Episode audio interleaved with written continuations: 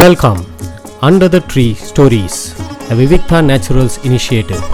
Stories narrated by Ramya Vasudevan. இன்னைக்கு நம்ம பார்க்க போகிறது வந்து மகாபக்த விஜயத்திலிருந்து ஹரி வியாசர் அப்படின்னு சொல்லிட்டு ஒரு பெரிய மகான் பற்றி அவர் வந்து வடமதுரையில் வந்து இருந்தார். அவர் வந்து பெரிய பரம பக்தர். பிறந்ததுலேருந்து வேதம் சாஸ்திரம் எல்லா கலைங்க கலைகள்லேயும் ரொம்ப சிறந்து விளங்கினார் அவர். அவருக்கு வந்து பண்டரிபுரத்தில் இருக்கிற பாண்டுரங்கன் மேலே ரொம்ப பிரியம். அப்போ அவர் வந்து நிறைய கல்வித்திறன் இருந்ததுனால நிறைய மாணவர்கள் அவருக்கு இருந்தார். அவர் நிறைய பேருக்கு பாடம் சொல்லி வச்சார். அவருக்கு வந்து எப்பயுமே ரொம்ப பிடிச்சமான ஒரு விஷயம் என்னென்னா அங்கங்கே ஒவ்வொரு க்ஷேத்திரத்துக்கு போய் பெருமாளை சேவிக்கிறது வந்து அவருக்கு ரொம்ப பிடிக்கும். அப்படி அவர் ஒரு சமயம் என்ன யோசிக்கிறாருன்னா அவருக்கு வந்து பூரியில் இருக்கக்கூடிய ஸ்ரீ ஜெகநாத பெருமாளை சேவிக்கணும்னு அவருக்கு ஆசை வருது. அவர் கிளம்பி அவரோட மாணவர்களோட கிளம்பி வரார். இந்த காலங்கள் மாதிரி கிடையாது. அந்த காலத்தில் ஒரு க்ஷேத்ராடனம்னு போகிறது வந்து அவ்வளோ சுலபம் கிடையாது. இந்த மாதிரி இப்போ இருக்கிற மாதிரி பஸ்ஸு ட்ரெயின் எல்லாம் கிடையாது. எல்லாம் நடந்து தான் போவா. நம்ம ராமானுஜர் கா காஷ்மீரகத்துக்கு போனார் அப்படின்னா இங்கேருந்து என்ன பஸ்லேயா போனார்? இங்கேருந்து எதில் வண்டியிலையா போனார்? நடந்து போனார். அவ்வளோ ஒரு பெரிய பக்தி அவ்வளோ பெரிய தபஸ் அவ்வளோ ஆத்ம பலம் அவளால் போக முடிஞ்சது. அது மாதிரி இந்த ஹரிவியாசரும் அவரோட சிஷ்யர்களோட கிளம்பி வடமதுரையிலேருந்து கிளம்பி வராராம். நேராக ஜெகநாத பெருமாளை சேவிக்கணும்னு சொல்லிட்டு. அப்படியே அவர் வரும்போது அந்த பூரிக்கு முன்னாடி ஒரு இடத்துல ஒரு சின்ன ஒரு வனம் மாதிரி இருக்குது ரொம்ப ரம்யமாக இருக்குது ரொம்ப அழகாக இருக்குது அந்த இடம். ரொ- ரொம்ப சோலையாக இருக்குது அங்கே வந்து ஒரு காளி கோயில் இருக்குது அந்த கா காளி கோயில் பக்கத்தில் ஒரு மண்டபம் இருக்குது ஒரு கூடாரம் மாதிரி. சரி அங்கே கொஞ்ச நேரம் தங்கிட்டு அப்புறமா போகலாம்.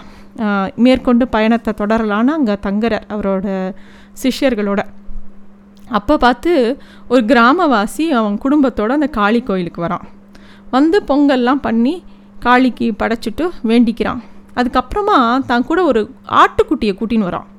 அந்த ஆட்டுக்குட்டியை ஒரு பெரிய கத்தியால் பலி கொடுக்குறான் காளிக்கு. அந்த ஆட்டுக்குட்டி கத்தின கத்தும் கதறலும் மரண ஓலமும் இவர் அப்படியே கஷ்டப்படுத்திடுத்து ரொம்ப ஹரிவியாசரை. அவரால் அந்த தாங்கவே முடியல. வேதம் படித்த அந்த மகா பண்டிதரான அவருக்கு அந்த அதிர்ச்சியிலேருந்து மீளவே முடியல. என்ன கொடுமை இது? பலி கொடுக்குறவர்களுக்கு வந்து தெரியாதா? அந்த ஆட்டோட வலி தெரிய வேண்டாமா? இல்லை இந்த தெய்வம் தான் பலி வேண்டான்னு சொல்ல வேண்டாமா? காளி ஏன் பேசாத இதெல்லாம் ஒத்துக்கிறா?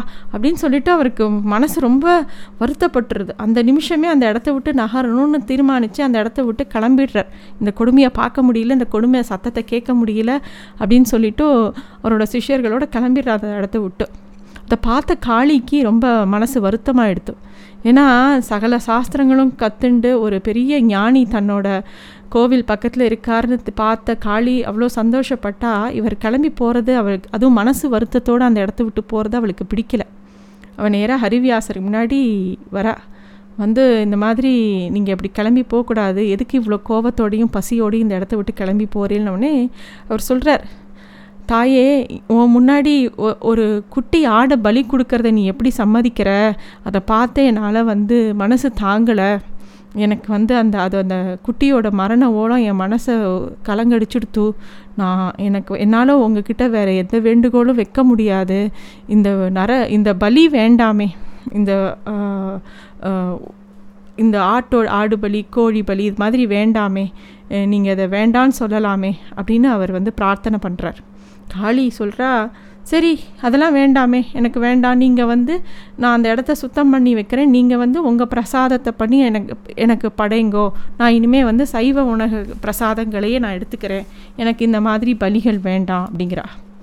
ஆனால் நீங்கள் தங்கி இருக்கணும் கொஞ்சம் நாட்களுக்கு அப்படின்னு சொல்கிறா அதை கேட்டவுடனே ஹரிவியாசர் சந்தோஷப்படுறார். காளியே அந்த இடத்த சுத்தம் பண்ணி கொடுக்குறா அவளோட கோவிலை. அவர் அங்கேயே வந்து பிரசாதம் பண்ணி காளிக்கு நெய்வேத்தியம் பண்ணுறா பண்ணி அவர் அவளை சாஷ்டாங்கமாக விழுந்து சேவிக்கிறா பராசக்தியை. காளி வந்து அன்னைக்கு ராத்திரியே அங்கே இருக்கிற மன்னனோட கனவுல போய் இனிமே எனக்கு வந்து எந்த ஒரு பலியும் வேண்டாம். எனக்கு சைவ பிரசாதங்களே போதும். அப்படின்னு சொல்லி அதை வந்து எல்லா யாருமே எனக்கு உயிர் பலி கொடுக்கக்கூடாது. ஆடு கோழிகள்லாம் என் ஆலயத்துக்கு பக்கத்தில் வரவே கூடாதுன்னு உத்தரவு போடுறா.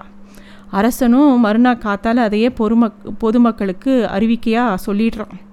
அன்னிலேருந்து யாருமே அந்த கோவிலுக்கு வந்து பலி கொடுக்கறதில்ல.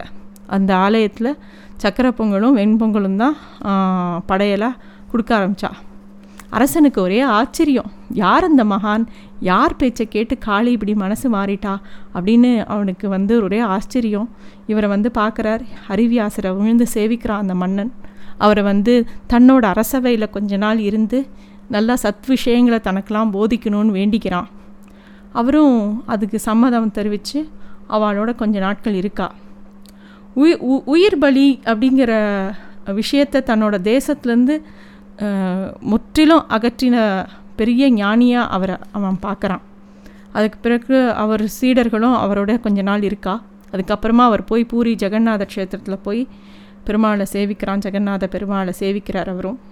அதுக்கப்புறமா ஒரு வருஷம் காலம் அங்கே பூரி ஜெகநாத க்ஷேத்திரத்துலேயும் தங்கிட்டும் காளியும் அந்த அரசனும் அந்த ஹரிவியாசருக்கு பிரியாக விடை கொடுக்குறா. அவர் கிளம்பி திருப்பியும் வடமதுரைக்கே போயிடுறார். அங்கேயே ரொம்ப காலம் பெருமாளை சேச்சுன்னு இருந்து பெருமாளோட திருவடியை அடையிறார். இதுதான் வந்து ஹரிவியாசரை பற்றின சரித்திரம். இப்பயும் அந்த கோவில் வந்து பூரி பக்கத்தில் இருக்கிற மா இருக்கிறதா சொல்கிறா அவசியம் படிக்க வேண்டிய ஒரு திவ்ய சரித்திரம் இது. நன்றி. Thanks for listening to stories under the tree a Vivikta Naturals initiative